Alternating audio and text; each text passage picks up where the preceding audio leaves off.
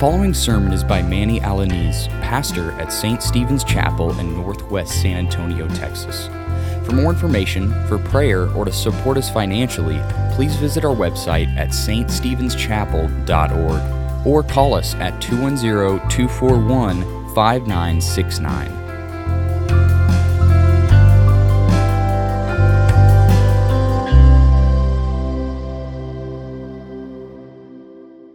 Jesus is the star who rose out of Jacob. Everyone who comes to God through the light of Christ will be children of the Most High. Let us prepare our hearts to hear God's truth through the preaching of His word, which begins with prayer. Let us pray together.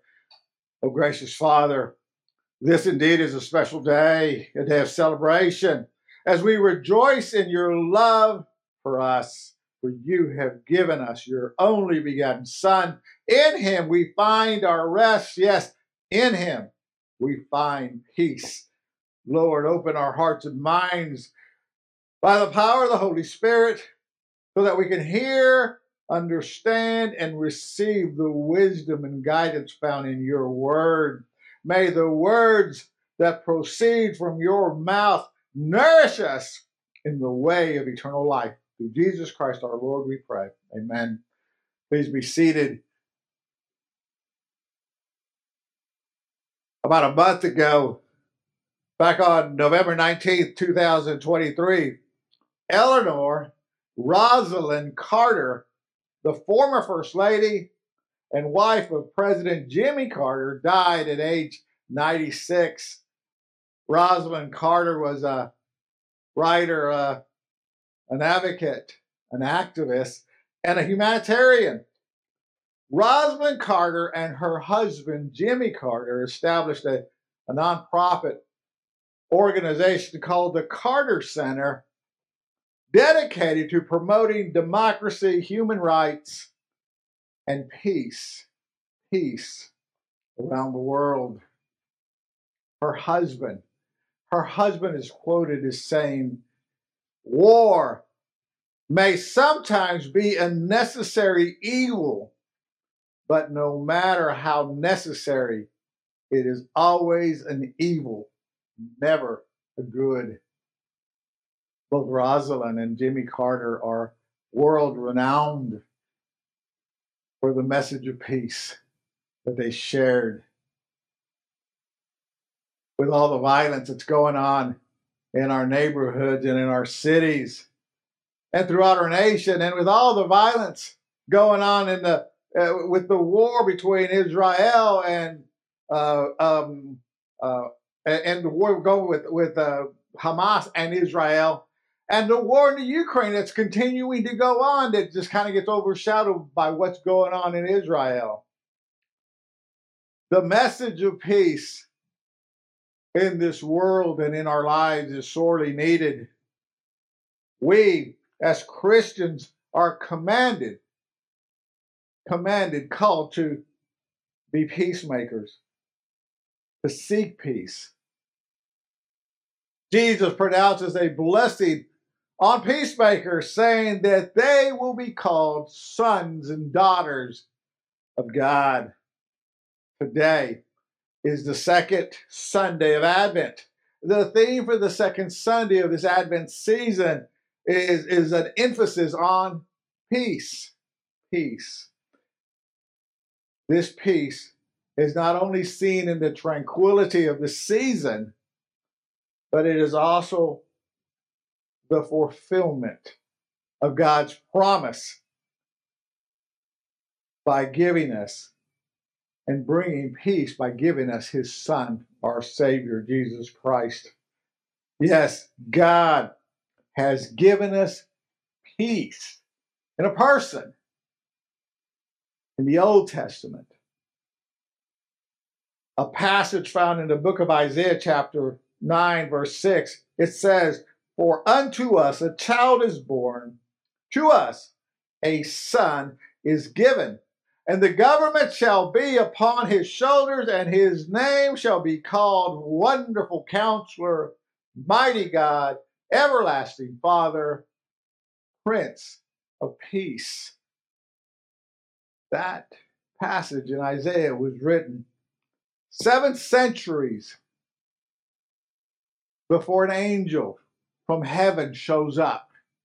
An angel from heaven shows up and announces the arrival of the Prince of Peace, saying, Fear not, for behold, I bring you good news of great joy that will be for all the, the people.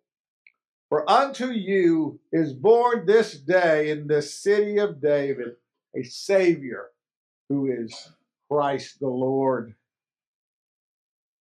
Have you ever wondered why we call Jesus the Prince of Peace? Why do we call Jesus the Prince of Peace? Well, the verse, the, the verse I just read to you goes on for two more verses, and it explains to us why Jesus is the Prince of Peace. It says, Suddenly a great company of heavenly hosts appeared with the angel, praising God, saying, Glory to God in the highest heaven, and on earth, peace on those on whom his favor rests. Jesus is the Prince of Peace because it emphasizes why he came. Jesus came to bring peace between humanity and God. Humanity and God. He is the Prince of Peace because he brings peace between us and God through his redemptive work. Yes, our Lord is referred to the Prince of Peace because he brings everlasting peace with God for everyone who believes in him. His arrival, the arrival of Jesus as the Prince of Peace, is also spoken about in, an, in another gospel, the Gospel of St. Matthew, chapter 2, where it stands written, it stands written this now, after Jesus was born in Bethlehem of Judea, in the days of Herod the king, behold, wise men, some other passages say magi, from the east came to Jerusalem, saying, Where is he who has been born King of the Jews? For we saw his star when it rose, and we have come to worship him.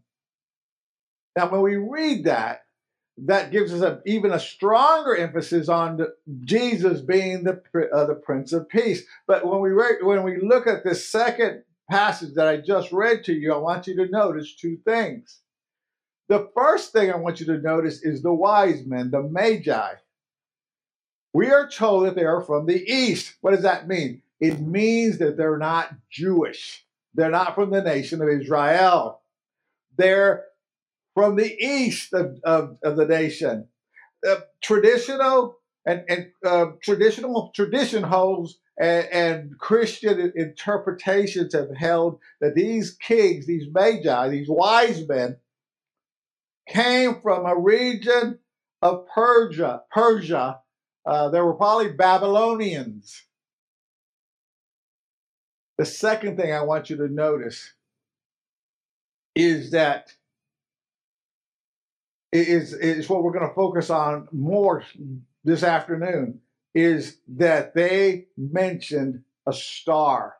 Now, the word that they mentioned, a star, is a star, uh, uh, uh, like a like a comet, but a star. It is really a star. It has oftentimes been referred to as Christians as the Star of Bethlehem. Our passage today is about a uh, about a messianic prophecy about a star that comes out of Jacob, out of Jacob. This prophecy that was that Christy read to us just a few minutes ago was written 1400 years before Jesus was born. The, mess, the messianic prophecy that we just had read to us was, was again written 1400 centuries, 1400 years before the birth of Jesus. And when we hear it say that a star will rise out of Jacob, when it refers to Jacob, it's, it's talking about the people of God, people of the promise. It says, A star will rise out of the people of God, basically. You see, we know that it is talking about when it says this star, and in the Old Testament, when we read Numbers, we read the, the Hebrew word used there is again a, a uh, celestial uh, being or a, a star, or some, some people will refer to it as a comet or something else. It, it is not a figment of somebody's imagination. It was a real object that they saw, that they, they could see there. And when it refers to the people of Jacob, we know today that it is referring to Jesus. The people of Jacob are the people of Israel. A star will rise out of Israel.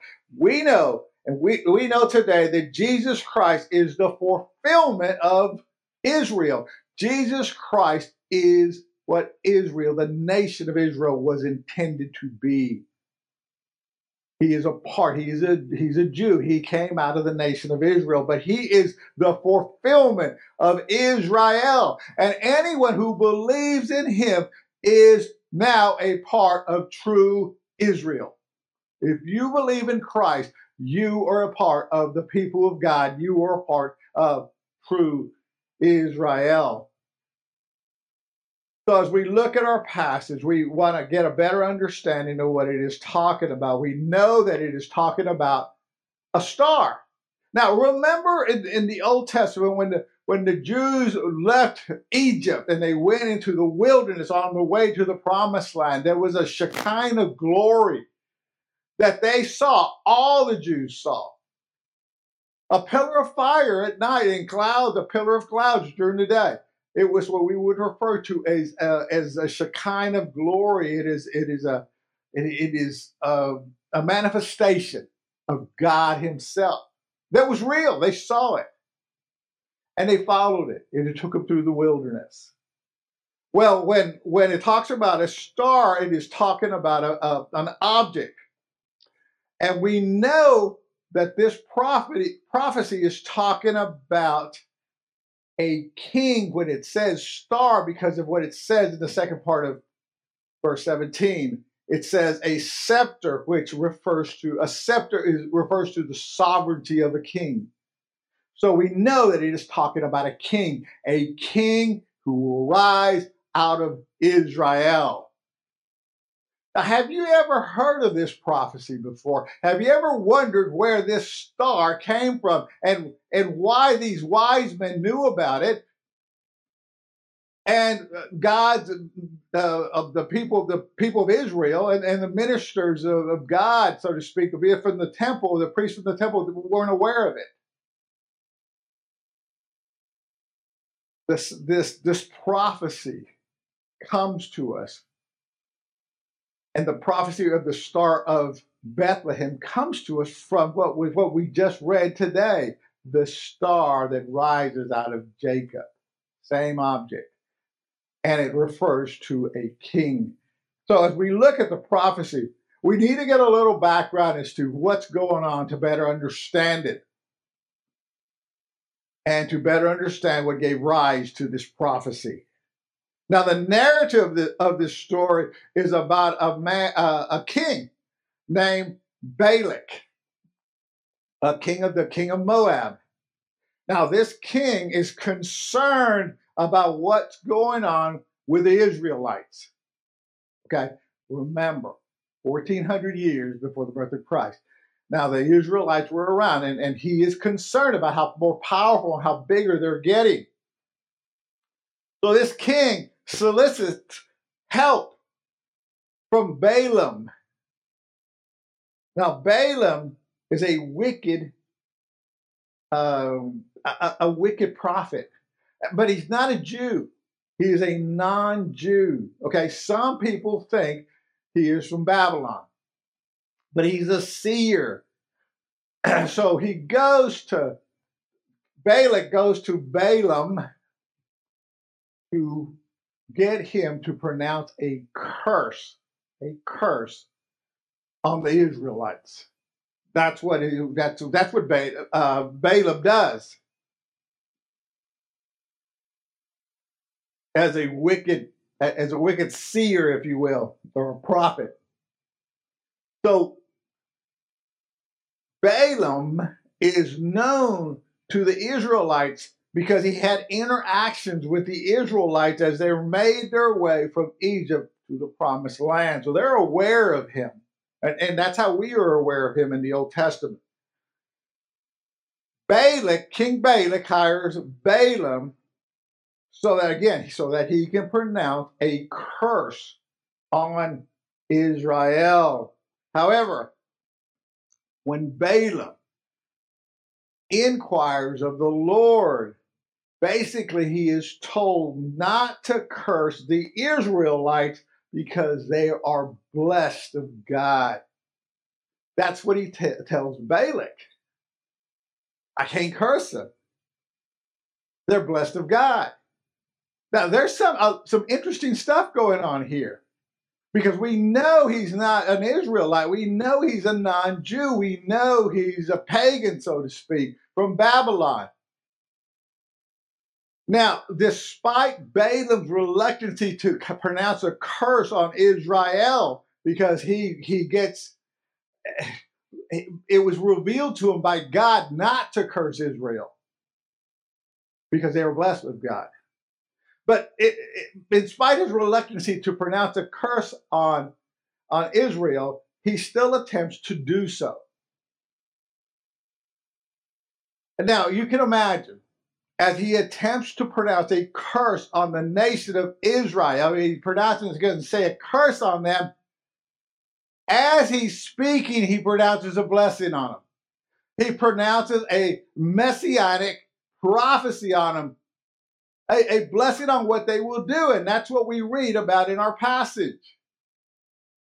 This is some interesting and very strange stuff that we're reading here. And we're trying to understand how God can work with a wicked prophet like that. How does that work? How do we handle that? How do we how do we register all this? How can God use a wicked prophet such as Balaam to pronounce a blessed and true prophecy on God's people. Well, the reason for the story highlights the sovereignty of God. The reason this is going on highlights who God is. He is sovereign. And the inability for anyone to pronounce a curse on God's people. We see the same thing as we see God working outside of the nation of Israel, outside his people throughout scripture. But we see it in the New Testament. I just spoke about it. We have these wise men that came from the east. These are not Jews. They're Gentiles. They're, they're pagans. They have come because they have seen this star of Bethlehem. And, and listen, it is interesting to note that they're the only ones that see this star. Herod's wise men, Herod's priests don't see it. No one else seems to see it. And not only that, these wise men, these magi who have come from the east, know the prophecy of Balaam. They know about the star that was, was prophesied to rise out of Jacob and they know that that star was an indication of a king rising. They know the prophecy. And, and they probably know it because Balaam was Babylonian or Balaam was, was from the east where they were from. So they probably heard about it and they responded to it. They came, these non Jews came to announce the arrival of the Messiah to the Jewish people, to the Israelites. Say, he's arrived.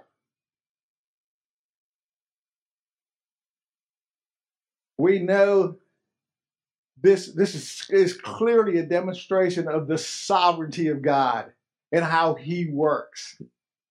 We know this is so because even in in the last book of, of the of the New Testament, we can clearly see the sovereignty of Christ at the end of the age, where Christ will make himself visible to the entire planet. Whether you're saved or not, doesn't matter. Everyone will see him coming. That's what it says in verse 7 of chapter 1. It says, Behold, he is coming with the clouds, and every eye, every eye, saved or not, shall see him. Even those who pierced him, pierced him. All the people of the earth will wail, will mourn because of him. And so it shall be. Amen. That's the sovereignty of God. That's the power of God. This is how God works. This is who He is. So now, as we look at the prophecy, uh, we can tell, uh, we can see that Balaam has got into some type of trance when he's pronouncing this blessing. He, he intends to pronounce this curse, and he ends up pronouncing this blessing. He ends up saying something that he doesn't even understand what he's saying. He says, I see him, but not, but not now. I behold him, but not near this prophecy, that's an indication that this prophecy is set in the distant future, not near. He sees this king. He sees him, but not now. He sees him, but not near. A star shall come out of Jacob, and a scepter shall rise out of Israel. I agree with uh, what uh, many theologians have written about this. Um, the prophecy, this prophecy spans the entire sweep of human history, entire human history. Nation after nation will rise to world dominance and then fall to defeat. And when the Messianic King arrives on the scene, no people other than God's people who have been set apart by God will survive the final day a day of destruction. A day of destruction. God's people on that day will be the only ones standing. This prophecy is about a, the coming Prince of Peace, who is Jesus. Jesus is the Prince of Peace because he came to do the work of our redemption at the first advent. He shows up to redeem us. So then, when He redeems us and we believe in Him, we are no longer at war with God. We're no longer enemies of God. He brings peace with God for everyone who believes in Him. Jesus is also called the Prince of Peace because at his second advent, that when he returns, he will do away with all of God's enemies. He will do away with all of God's enemies. If not, if there are no enemies, there's peace in the kingdom of God. See, that's what we need to hear when we read a passage like this, when we read this passage, we need to hear that Jesus is the Prince of Peace because he does away with all of God's enemies. Jesus brings peace to everyone who believes in him and everyone who has faith in him and his work. Thereby, they, that is we, that is you, are no longer at war with God. You are at peace. Jesus also brings peace to those who do not believe in him, who do not have faith in him and his work on the cross. He brings peace to them by rendering a perfect judgment of condemnation. Those condemned shall be permanently dispossessed, meaning they will be cast out forever from the presence of God. Do you see the transforming message that we just read? It is transforming. Our text is transforming. It's interesting to note that Balaam never found the blessing he the blessing he sought. Did you know that when he blessed Israel, and, and again, this is this is beyond him when he did it. He said that he wanted to die the death of the righteous to die the death of the righteous because he realized that the people of God were the righteous people of God because of God. And he says, he goes on to say later on that he wants to die like them. He wants to die the death of the righteous. But unfortunately, like so many other people that we know, unfortunately, his life did not match up to his words. Just because he says he wants to die the death of the righteous doesn't mean that he believed, doesn't mean that he submitted to God. That's like so many people that we know. They believe in Jesus. They say they believe in Jesus. They say they submit to him. But their life betrays them. That's what happened to, to Balaam. See, if Balaam really wanted to die the death of the righteous, what could he have done? He, he could have gone to the nation of Israel and found out what was going on there, uh, bowed down to the, to the God of Israel. But he doesn't. He doesn't do that. Balaam, like so many other people that we know, could follow the way of the wise men. Where did the wise men, where did the magi go? Where did they leave, where did they go to after they left Herod? They went and found the Messiah, the Prince of Peace, and they worshiped him. They showed us a way to heaven. Non Jews, Gentiles, showed us, showed you and me the way to salvation through Christ. That's it. That's how we die the death of the righteous. Do you want to die the death of the righteous? You see, all of us will die. Now it's just a matter of dying and heading to the kingdom of God and being a part of his kingdom. That's the question we have today. That is the big question for all of us to, to ponder. And, and I know the answer that you have. You do want to die the death of the righteous. Die unto self, die unto self, and live, live your life to Christ, our Lord. That is the death of the righteous. See, if you're those who are not in Christ, need to follow the lead, the, the, the, lead of what our, our, our, our, word, the word of God tells us, even what the word of God says that the, the Magi were doing, leading us to Christ and then worshiping Him. That's how you receive salvation eternal. You see, Jesus is the star who rose out of Jacob. Everyone who comes to God through the light of Christ will be called children of the Most High. Let us pray together. Oh, gracious Father, we do stop to thank you for your love and thank you for the. You've been listening to Manny Alaniz, pastor at St. Stephen's Chapel. For more information about our church, visit our website at ststephenschapel.org or call us at 210 241 5969. Please join us prayerfully and financially as we seek to glorify God by preaching His Word and spreading the gospel of grace in boldness and selflessness.